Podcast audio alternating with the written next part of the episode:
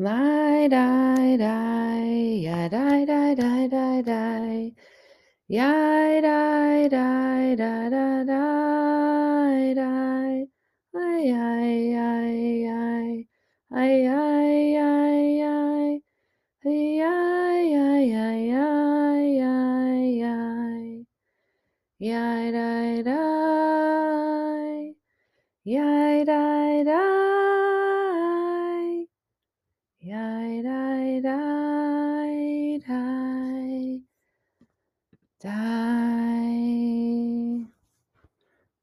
today I have a story to tell you.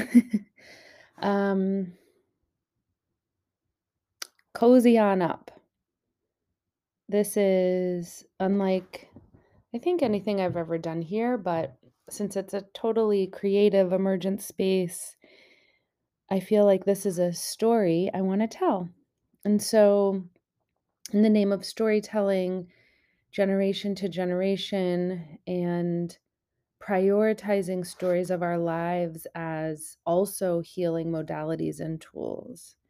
This is an offering from my heart. May it be of service, of acceptance. May you receive these words. The tune I just was humming and singing. it's super early, so um, not that well, but still, um, is one that I learned um, at Temple Beth Israel in West Hartford, Connecticut, sitting next to my grandmother. And I learned this prayer um, with from many, many, many hours of sitting there with her and hearing it at every service. my grandmother and I had a very special relationship that is very hard to put into words, and I will not get into all of it here. But she was a grandmother to me. She was a stable and steady presence. She spoiled me, she cared for me, she challenged me, she pushed me to be a better version of myself, especially in values and ethics, in communication, in service, in care. She taught me how to be in the world um, as a light through acts of service and kindness and donation. Um, so, not only showing up mentally, physically, spiritually, emotionally for community, but also financially. Um, she taught me I just feel like pretty much all of the the most amazing, connected, and beautiful things in my life right now, my family, my work in the community, um, my love for other people, my love for Judaism and learning. I feel like all of these things I really um, got from her really, really deeply. And witnessed her living this way for all the days of her life, um, really being thoughtful about how she was in relationship and um and that remained really important. So, as some of you know, um, we were so close that I spent the majority of our school holidays and vacations in Connecticut or traveling to and from. And particularly Sailor, my daughter and my grandmother were extremely close. And the past few visits, we would go together, Sailor and I. Um, and especially if she had a break, since the kids go to different schools. And so the majority of my parenting years, really, the past 15 years, have have included multiple, multiple trips to Connecticut, um, where my grandmother lived in her home. That was her grandmother's home. So she lived there for, um, I believe, 80 something years total, or the house was 80 something years old, um, but had been in our family. And um, I know she wanted to stay there until it was a hundred, until eh, she, until the house was a hundred, and that did not happen. But um, was an intention of my grandmother's. So I've spent the majority of my parenting years really orienting towards home as grandmother, home as Connecticut, home as wherever she is. Um, we did a lot of um, time, we spent a lot of time together over the summers and again, just kind of any vacation. So I'm just setting the stage for you to understand um, what a big part of my life and my daughter's life this relationship has been and so in April of this past year, when my um, daughter had spring break, we we knew we were going to drive up there, the two of us, and spend some time. And it was such a delightful trip. Um, we had an opportunity to really get to know her caregivers at a new home that she was at, um, a new memory care unit that she had moved into in, I believe, January, and we had not had a chance to go meet them, meet the caregivers, and see her space. So we went up there, and it was really great to just have these long days with nothing planned except to just be together and have conversation. And um, we got to know some of the other residents, and um, and I'm just smiling thinking of the conversations and the way which the door was open because spring was coming and we were watching movies with the residents and playing trivia games and it was really really sweet. And sailor and i stayed at this really cute inn down the road. In the morning we were going to leave um, i believe it was a thursday morning. We were getting up really early to make the drive back and we decided to go and say goodbye to grandma before we left before we were driving. And so we took the little pass and got into her room it was so early, I think it was like 6 or 7 AM. Um, my grandmother loves to sleep. She did not like to get up early. Um, the only time I ever saw her up early was when she had her insomnia stretches where she would be awake because she was already up um, from the night. But for the most part, my grandmother was not an early riser, an early bird. And so, um, but she would always, always, always get up to say goodbye to us before we drove home. Always, when we were in her home, um, if we were leaving early, she would get up and come down in her robe and give us hugs and food and um, and send us off. And so, on this April morning, we knew we wanted to go and say goodbye and give her one more smooch before we left. So we walked in and we just figured she'd be sleeping. When she's sleeping, she is like in a deep sleep. Um, she, especially the past few years, would be really funny about, um, you know, family members would want to have her get up and she would just close her eyes, um, almost like a baby does when they're overstimulated and they want more sleep. That is exactly what it reminded me of. So she we expected her to be asleep. We expected her to not wake up. And so when we tiptoed in, literally walked in the door, Sailor and I, she opens her eyes. Oh, girls, what are you doing here? I'm delighted to see you. And we said, Grandma, why are you up? What are you doing? She said, I heard you come in. I just, I'm so delighted to see you. And she was smiling. And it was really, really sweet. It was really sweet. And we kissed her and hugged her and told her we were heading back to Washington and we'd had such a great visit. And she was just fully present, fully with us. And we left. Just taking a breath, a pause, coming back into my body to feel I can remember this so clearly. That would be the last time that I would see her and have a conversation with her. And it's such a beautiful last um last visual memory and like sensual like touch, right? The the using the senses to be with her. In June, just a few weeks later really, um we got word that she was um not eating as much and kind of in and out of it and eventually went unconscious and um Sailor and I went back up and we were able to sit with her, and lay with her, hold her hands, and be with her. She looks so beautiful. She looks so beautiful, just glowing and luminous and like a queen, like a peaceful, powerful, important queen. And important, I mean by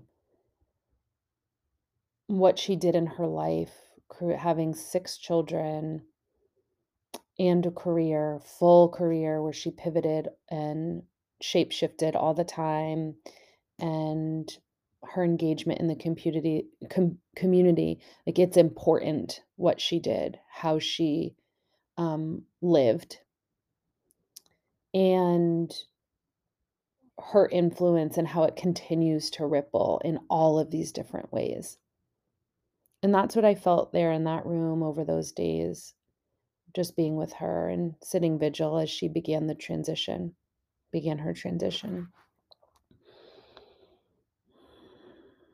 And so, in the background of all of this is my extremely rich, beautiful, full, delicious Jewish life.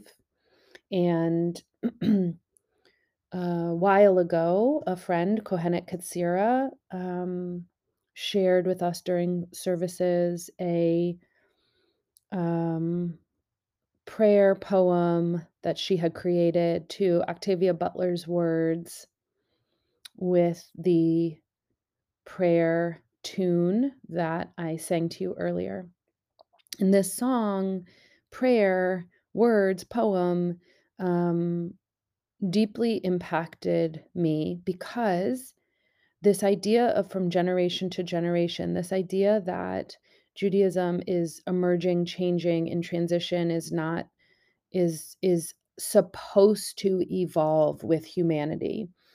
And Kohenet Katsira's words and way in which she put this together feels that I feel that so deeply because here we have this tune that I've known my whole life and grown up through the years knowing, but evolving into these incredible words from uh, Octavia Butler, from a visionary writer, um, thinker, dreamer, poet, visionary human. And that's what I love so much about being alive in Judaism right now is that um, it's changing and evolving in in ways that feel supportive and nourishing and as medicine for now.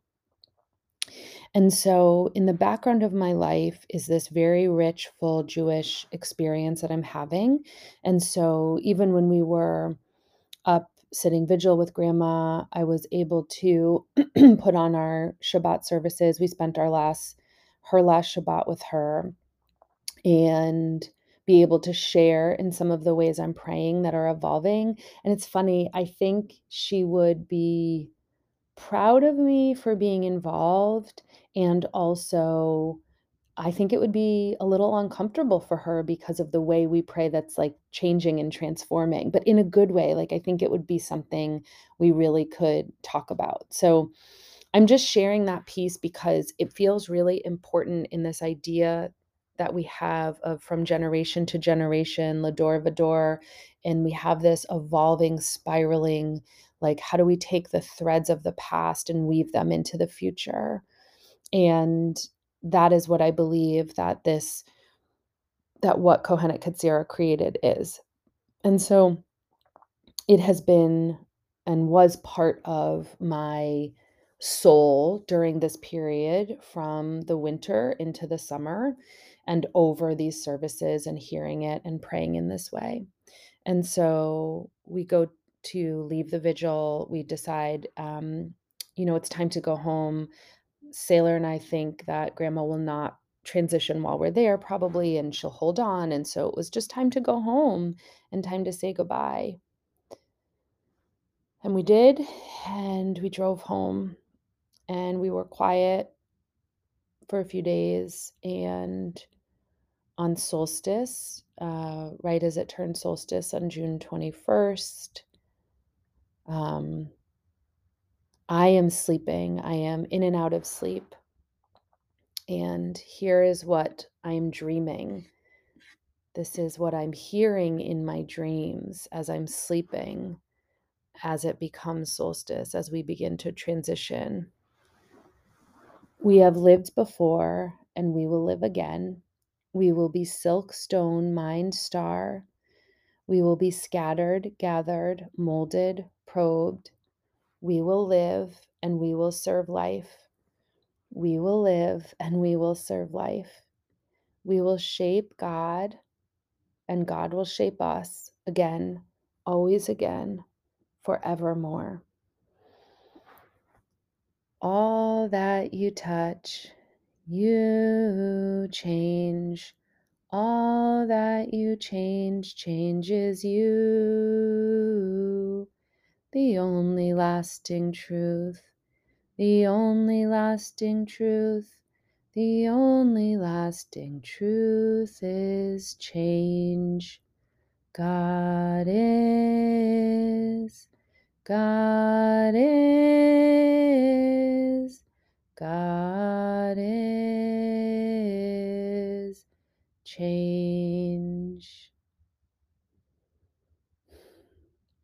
And at that moment, the phone rings and I see that it's my aunt, and she says, Plezzy, she's gone. And I knew it. I was dreaming this prayer, dreaming into the future, dreaming the words of Octavia Butler and Kohenet Katsira's arrangement and the Aleinu. And it was on this extremely potent and powerful transition day of solstice, of light. And it just all made sense. It was perfect in its pain, perfect. The love that I have for my grandmother is has been expressed deeply in the way I've been grieving her and continue to and God is change. Like whatever the version of God you believe or you don't believe, it doesn't matter. That's just a word to represent this experience that we're having, this mystery that we're in.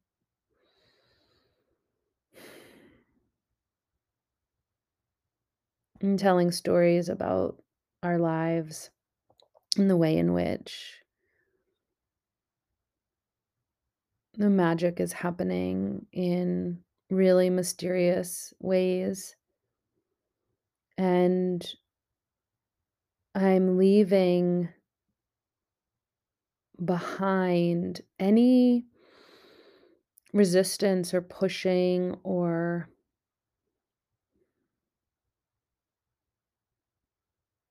yeah, resistance feels right. Like it just is what it is. It's perfect.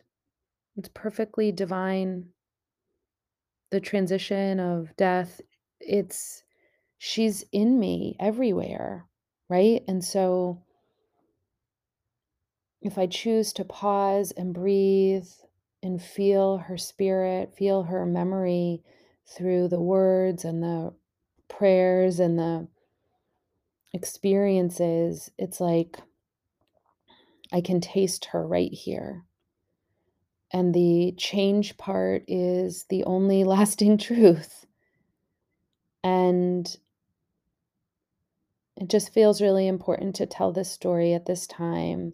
There is a lot going on in the world. There is a lot of deep pain, hurt, chaos, fear, anger. And coming home into the stories of our lives is a on purpose practice of remembering, of pausing, and just bringing into our hearts the ways in which people touch our lives. And at the end of the day, that's the most powerful influence and ripple that we can have on each other, that we are porous, that we do impact each other, that even if we have really strong boundaries and we don't take things personally, that we're still always, always impacting, affecting, intersecting, mm, like the essence of each other. And I think that's one of the things I've learned from this particular transition, this particular physical earth human death of my beloved goddess, queen, grandmother Elaine Loengard is that I'm just in awe of the ways that she is still here through song, through prayer, through looking, through action, through community. And it just feels like such a divine gift, calling, an order. Like it feels like it's like a divine task to keep her work moving forward, to keep her legacy alive through stories about her, through stories about us. And that's important. And it's important medicine right now as the external world um, can feel really overwhelming. so, thanks for listening. Thanks for being with me in this space. I want to hear your stories. I want to hear about your beloved dead, your beloved wise and well ancestors. I want to hear from your hearts. What's